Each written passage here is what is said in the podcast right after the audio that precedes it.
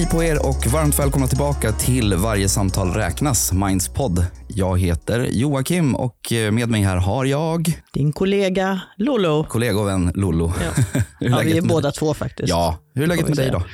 Eh, jo, men det är bra Mm. tycker jag. Det kändes lite vår i luften. Det börjar bli lite vår nu. Jag tycker det är så skönt. Det är, liksom, det är så roligt också hur, man, hur eh, olika man ser på det här med temperaturer. För det, jag tror att det har väl varit 5-6 plusgrader Mm. ute. Men vi pratade om det här igår, jag och några stycken. Så här, det är så varmt ute tycker man. Liksom. Är Man är inte så bortskämd. Nej, exakt. Så det, nej, jag tycker också det är Man blir glad jätteskönt. för dem där. Nej, jag börjar få Så lite... därför känns det hoppfullt tycker jag. Precis, jag, får, jag, jag känner också att jag börjar få lite vårkänslor. Mm. Och jag, gillar, jag gillar våren. Eh, du, vi har ju varit i Malmö. Ja, precis. Vill du berätta lite varför vi... Ja, det Ja, kan jag göra. Eh, vi åkte dit till våran, eh, vårt lokalkontor och Mm. träffade en person som har skrivit ett brev till oss, en berättelse om hur han mår. Mm. Eller har mått och fortfarande delvis mår. Men Mm. en jättefin berättelse som fick väldigt bra gehör hos våra läsare.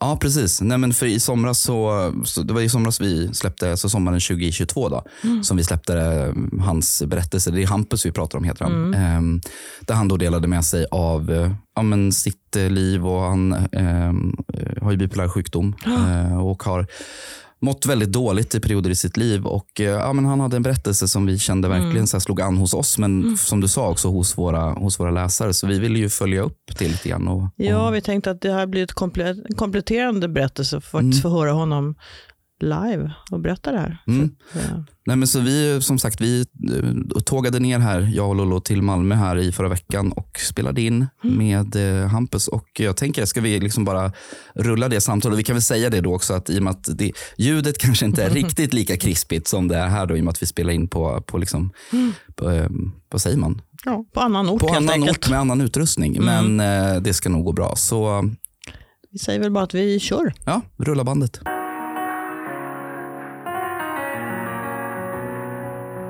Hej Hampus och välkommen hit till vår podd. Hej, tack för att jag fick komma.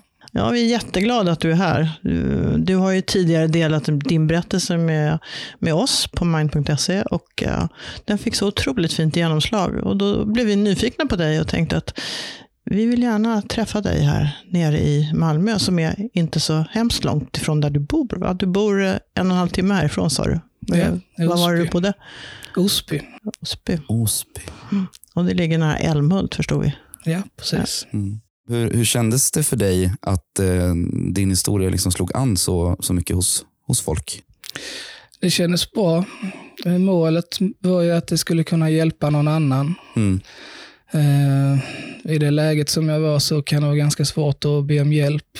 Så det var det jag hoppades skulle bli resultatet av det. Mm. Mm. Hur, kände du till Mind sen tidigare?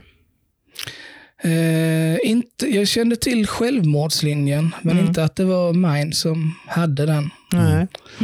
Så det blev väl att jag, ja, det kollade jag ju upp när det blev aktuellt att lägga in självmordslinjens nummer i min mobil. Ja, du gjorde det. Ja.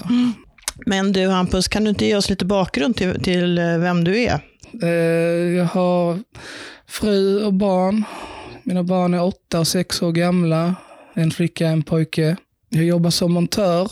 Just nu så är det mycket kreativa hobbys som jag håller på med. Mm. Vad kul. Som vad då? Eh, ja, det kan vara allt från att hålla på med musik till att jag ska lära mig cykla enhjuling. Jaså? kan du det då? Ja, det kan jag. Du kan det? Ja. Ja. Hur lång tid har det tagit att lära sig det? ja, det tog nog ett par månader i alla fall. Ah, kul. Så det tror jag. Tänker mig med min balans, det hade nog inte Nej, gått speciellt inte bra. så bra. Mm. Ja. Men du, eh, eh, du spelar ju hockey, det skrev du också i din text till oss, att du var en, en aktiv, var du elitspelare? Ja, det var jag. spelade i Troja Ljungby, Mm. J18 Elit där innan jag la av. Kul. Mm. Och den hockeyn är helt borta nu för dig. Eh, min son spelar hockey nu, så det är det enda hockeyn jag har kvar. Men det är Mm. kul att han vill i alla fall. Nu är en hockeypappa istället. Ja, Ja. precis. Men du, jag tänker på, ehm, din berättelse började ju med att du tog oss till en, en, ett tillfälle när ni, eh, ni skulle fira din dotters åttaårsdag. Och allting i ditt liv var ju egentligen väldigt perfekt. Utåt sett i alla fall. Ja, Utåt sett. precis. Vill du berätta hur, hur du upplevde det? Alltså allting var verkligen perfekt. Jag har en fru som jag älskar och som älskar mig tillbaka. Jag har friska barn som är hur underbara som helst. Jag har ett jobb som jag trivs med. Eh, och liksom allting är stabilt, om man säger så. Mm. Men eh, ändå så mådde jag skit på insidan. Mm. Hade du gjort det länge då, vid det här till, alltså inför det här tillfället, eller var det någonting som liksom hade börjat bli väldigt mycket mer just precis då, den perioden? Jag hade mått dåligt ganska länge. Ja. Var det här första till, för vi kommer komma till det, du, det, din berättelse då, att du faktiskt berättade hur du mådde och sådär, men hade du pratat med någon innan det? Ja, jag hade pratat med en psykolog Mm. på eh, via videosamtal. Då. Mm. Eh, Så vi hade, och då hade vi som mål redan, eller jag hade som mål från början att jag ville ha en utredning om jag är bipolär. Just det. Mm. Eh, Eftersom jag hade hört på en, någon podcast, för jag, ty, jag är intresserad av psykologi. Mm. Mm. Så jag hade hört på någon podcast då att, eh, om hur det är att vara bipolär. Och det var helt nytt för mig, men jag kände igen mig jättemycket.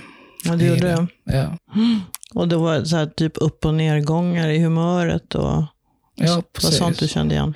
Ja, just att jag hade haft depressionerna visste jag ju så att jag hade varit deprimerad även förr. Mm. Mm. Eh, Men att de här topparna var en del av sjukdomen, det, det var nytt för mig. Mm. Och det var då jag började förstå att det Mm. var så. Att det kunde vara så. Mm. Men du, vad var det som hände där då när, i samband med det här firandet? Det, det var någonting som gjorde att du där kände att du inte liksom höll ihop längre. Eh, Vi hade ju ett kalas för min åtta år, åttaåriga flicka. Och efter det kalaset så gick alla hem, förutom mina föräldrar och min bror som stannade lite längre. Och då tyckte jag det var ett bra tillfälle att ta upp hur jag mådde. Mm. Så jag berättade att jag är deprimerad igen Mm. och att eh, troligtvis är bipolär enligt den psykologen jag har pratat med. Då. Mm. Kom det som en överraskning för dem då, eller hade, du, hade de förstått att det var något som inte var riktigt okej? med? Mina föräldrar hade jag berättat för, Mm. men de visste inte hur illa det var. Eh, Min bror hade jag inte berättat för alls, eftersom jag inte ville belasta honom. Han tog det väldigt hårt förra gången jag var deprimerad. Mm. Och han har jättemycket och, med sitt eget. Mm. Sådär. Det är just det där, alltså jag känner det där, man känner igen det där med att man vill inte belasta, man, man känner skuld för att man mår dåligt själv och man vill inte lägga det på omgivningen. Och det är egentligen så fel att man tänker så, men man tänker så. Ja. Vad fick du för reaktion från dem då när du, när du, vid det här tillfället när du berättade för dem? Då? Det var väl den bästa reaktionen man kan få egentligen. Alltså det var kärlek. Mm. Eh, ingen som tyckte det var något konstigt. Ganska sakliga med. Alltså min, eh, min brors fru är läkare. Mm. Så hon frågade ju, eller det var någon, det var nog någon annan av dem som frågade om jag har tankar på att ta mitt liv. Mm. Mm. Och sen var det hon som frågade om jag hade tänkt på hur jag skulle göra det. Mm. Mm. Och då sa- svarade du ja. Ja, det Mm. gjorde jag. Och det är precis det där också som är så modigt av omgivningen, eller bra av omgivningen, att man faktiskt också vågar ställa den frågan. För det är det som, som ofta kan leda till att man faktiskt kan berätta. Ja, precis. Ah, Det är det vi försöker också förmedla. Precis, det finns ju en myt om det där med att, att man eh, väcka, att väcka den björn som sover, som man brukar säga, att, att det är att man, om man ställer sådana typer av frågor, men det stämmer ju inte, har det ju Nej. visat sig. Och du hade till och med lagt in ditt numret i din telefon till självmordslinjen. Ja, Mm. det gjorde jag redan förra gången jag var deprimerad. Så den låg kvar där. Mm. Eh, Det är bra att ha något skydd. Liksom. Mm. Ja, men det var ju fint att du kände så. Provade du att ringa någon gång? Nej, det Nej. gjorde jag inte. Nej. Men du, och sen, vad hände då när du väl tog bladet från munnen så att säga och faktiskt berättade hur du hade det? Ja, eh, vi pratade rätt mycket om det och det var väl en lite overklig kväll att prata om sådana saker. Och, och när man ser på dem hur eh, sårade de blev, eller jag vet inte om sårade är rätt ord, men de mår ju inte bra när de får höra det. De är oroliga och blir ledsna. Liksom. Ja. Ja, precis. Eh, sen dagen efter då, så mådde jag ju jättedåligt. Och hade, det hade, samvetet hade ju blivit ännu värre när jag vet att hur illa jag har gjort dem, eller vad man ska säga. Mm. Så ja, då låg jag bara i sängen och mådde jättedåligt. Mm. Och sen sa jag till min fru att nu, nu får du nog göra dig beredd på att vi får åka in. Mm. Mm. Och sen ringde min pappa bara kort därpå för att kolla hur det var. Och då var det ju inte bra och det märkte han. Mm. Så han sa till mig också att det är dags att åka in nu. Mm. Men jag kan inte ta sådana beslut så snabbt när jag pratar i telefon. Så jag sa att jag behöver få tänka lite. Mm. Men jag behövde tänka typ fem minuter efter vi hade lagt på och sen så hade jag bestämt mig. Mm. Bra, för det var ett stort steg för dig att ta det, beslutet. Ja. Ja, så när jag hade pratat med psykolog i början och så, så var jag ju rädd för att ens nämna att jag hade sådana tankar, för jag ville inte bli inlagd. Nej. Mm. Eh, vilket jag nog inte hade blivit av att bara berätta det, men ändå. Jag tror att det där är så himla vanligt att man går med den rädslan. Just att, eller så det vet jag ju själv också så från tidigare i mitt liv. Jag har också mått väldigt, väldigt dåligt i perioder. Och jag hade någon så här bild av att, eller vet, jag tänkte på alltid något så här att ja, men om jag går och söker hjälp för det här eller om jag skulle bli inlagd på, ja, men, på psyk. Ja, det kommer det stå i mina, det kommer finnas i min journal och det kommer finnas i min, det kommer liksom vara, hänga med mig resten av livet. Och jag tror att det är så himla vanligt att man tänker så. Ehm, ja. Ja, det är det nog. Vanligt och fel. Fel ja. ja, fel. precis. ja men, eller, men, men liksom- såklart vanligt. därför vanligt. att det är väl det sista man vill. Men hur blev du mottagen där sen tycker du? Det var bra mottagande. I, svår, I början så visste jag knappt vad jag skulle säga. Nej. Jag stod framför henne och hon frågade, vad gör du här? Ja. Och då låste det sig lite, men sen så lossnade det. Och min fru var ju där och hjälpte mig också. Mm. Mm. Eh, Så det var bra mottagande. Jag fick träffa först en sjuksköterska, berätta läget för. Och sen en läkare. Ja. Mm. Och du blev inlagd då? Ja, Mm.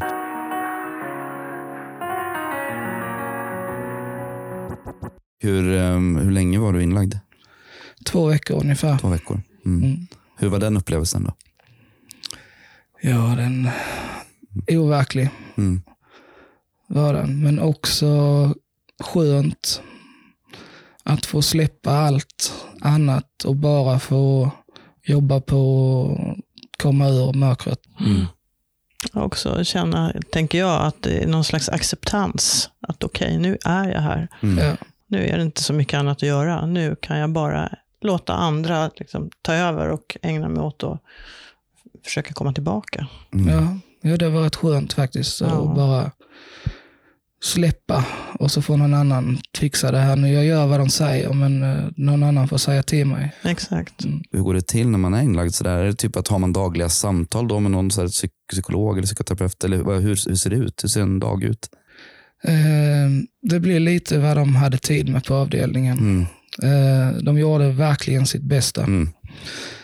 Eh, Men vissa dagar så var det ju eh, mest att jag var för mig själv på rummet. Okej. Mm. Jag tyckte inte om att gå ut bland de andra. Nej. Jag ville inte prata med någon. Mm. Jag gick ut och åt, så då pratade jag med de andra. Men annars så satt jag ganska mycket på rummet och målade. Mm.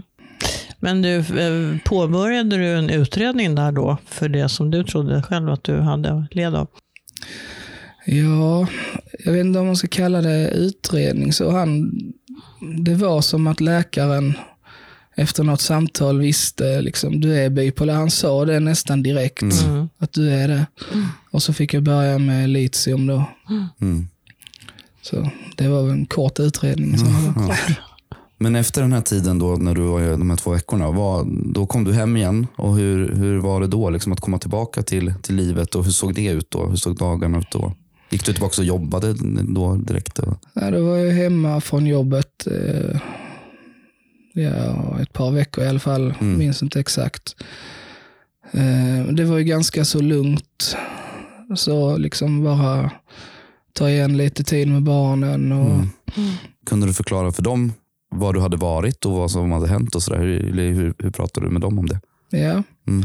Eh, jag ritade upp för att förklara min sjukdom. Mm. Och var jag hade varit visste de, för de hade eh, besökt mig. Ja, ja. Där. Mm. Så.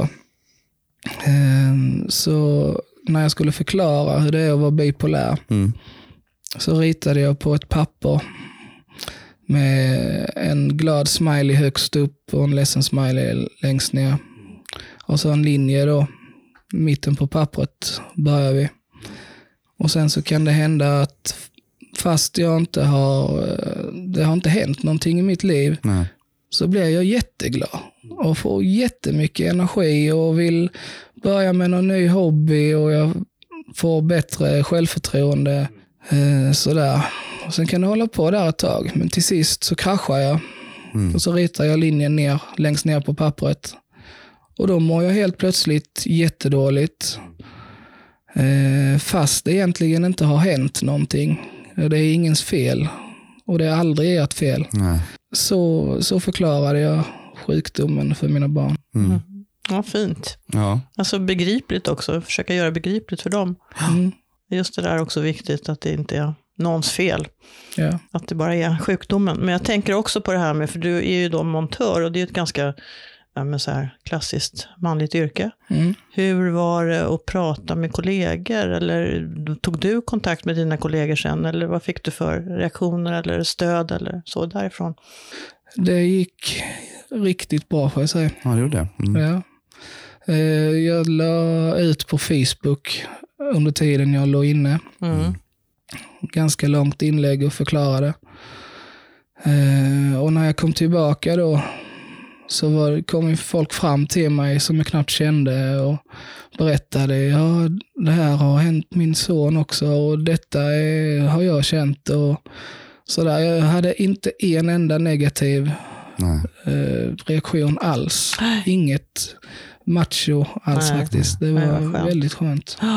Och det är väl också sådana hjärnspöken man har innan. Mm. Vad gör det här med min yrkesroll? Kommer Ja. folk att se på mig på ett speciellt sätt nu när jag är drabbad? Eller? Tänkte du så? Hade du Ja. sådana tankar? Den rädslan hade jag Ja. definitivt. Mm. Vad skönt då att du fick liksom den reaktionen Mm. eh, av dina kollegor. Mm. Men har det varit lätt för dig sådär generellt sen att prata? För det känns ju som att du nu är en öppen person, också för att du har skrivit till oss och, och att du kan ställa upp här i podden. Att du inte tycker att det är så svårt att prata om längre. Nej, jag tycker det går bra att prata om.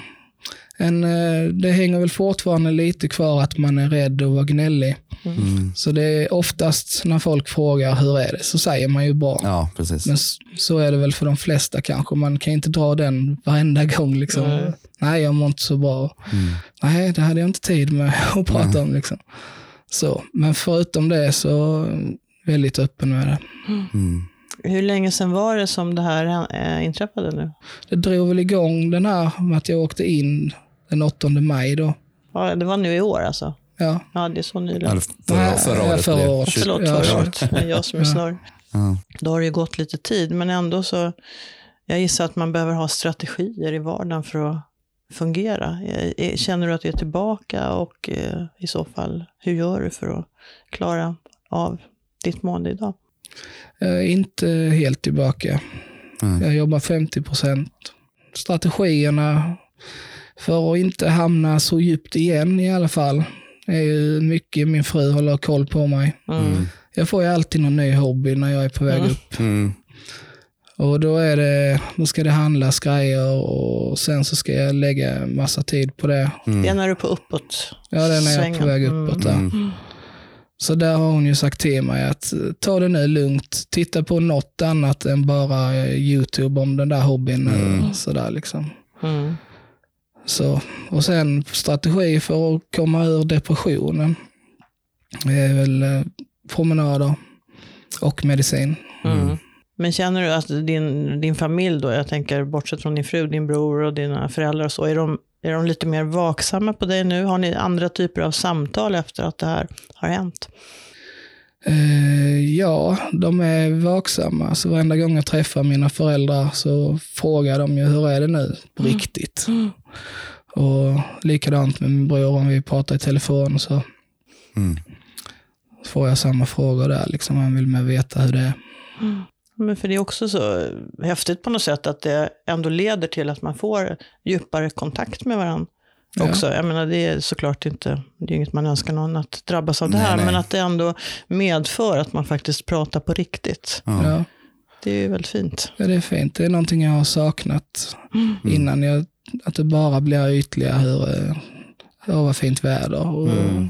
sådär. Liksom. Så, så det är fint att det har blivit sådana samtal.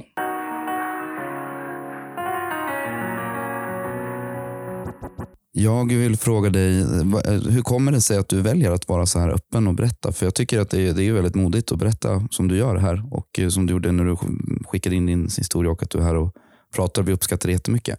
Varför gör du det? Det handlar mycket om, eh, jag tyckte det var jättesvårt i början. Det tog jättelång tid innan jag sökte hjälp. Som för, första gången jag var deprimerad. Mm. Eh, och då tycker jag att jag vill hjälpa andra att ta det steget tidigare. För det är så onödigt att gå och må så dåligt så länge när det finns hjälp att få. Mm. Det finns det. Ja, men jag tänker när du var så där långt nere då, hur, eh, hur önskar du att du hade blivit bemött? Önskar du att folk hade tagit tag i dig tidigare eller är det någonting du... Ja, det, de hade ju egentligen ingen chans, för de visste inte, så fort de visste att jag var så långt nere så fick jag bra eh, hjälp. Mm. Så.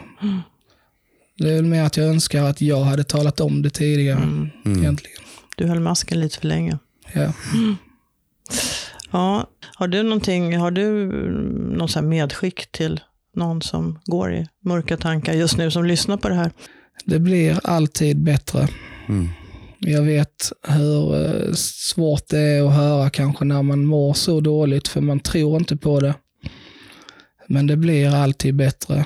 Och sök hjälp. Eh, Det finns många vägar. Självmordslinjen, om man behöver prata med någon. 112 om det är akut. Det finns ju, alltså jag till exempel fick inte hjälp på vårdcentralen. Nej. Jag fick träffa fel människor där helt enkelt. Eh, Men då sökte jag istället digital, eh, alltså psykolog via videosamtal. Mm. Är du ung så finns det skolkurator. Ja. Så sök hjälp på något sätt. Och funkar inte det, sök hjälp på ett annat sätt. Mm. Och om du, ska, om du har någon, något medskick då till personer som kanske är runt en person som mår som du har mått och mår. Alltså hur, hur, kan man vara, hur kan man vara ett stöd? Liksom? Är det att, ska man fråga? Vad ska man, har, du, har du några bra tips? Mm. Första tipset, eh, om du blir ställd och inte vet vad du ska säga, Mm. lyssna och stanna kvar. Mm. Bli inte rädd och skämta bort det. Eh, utan det handlar väldigt mycket om att lyssna. Jag vet inte exakt vad jag skulle säga om någon kom till mig. Men jag skulle stannat kvar och lyssnat i alla fall. Mm. Ja, Jag tycker det, det är en jättebra poäng. Det är det vi pratar om också hela tiden i, på Mind och liksom hela hur vårat, eh, det här med våra stödsamtal fungerar. Det är just det medmänskliga och just ett medmänskliga samtalet, att lyssna. Att våga vara i det och, liksom och, och stanna kvar i det. Så jag tycker det är kloka ord. Eh, men Hampus, otroligt fint och starkt och viktigt att du ville berätta för våra lyssnare om det du har varit med om och också ge råd till hur man kan bete sig, eller ska, man ska inte säga ska, men hur man kan själv agera om man är i liknande situationer. Stort tack för att du kom och berättade. Tack ska ni ha. Och jag vill också säga, att, eller vi vill säga ett jättestort tack till er som har lyssnat på podden. Eh, glöm inte att prenumerera och eh, så hörs vi snart igen. Ta hand om er.